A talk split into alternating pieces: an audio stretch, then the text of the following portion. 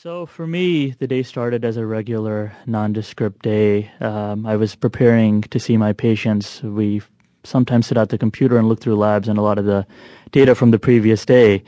And I picked up my phone and saw news that had just uh, broken at that moment of three coordinated suicide bombings that had just occurred in Brussels, Belgium. Uh, in the airport and a train station had been attacked um, ruthlessly. And I went through the all too familiar ritual that a lot of Muslims go through many times.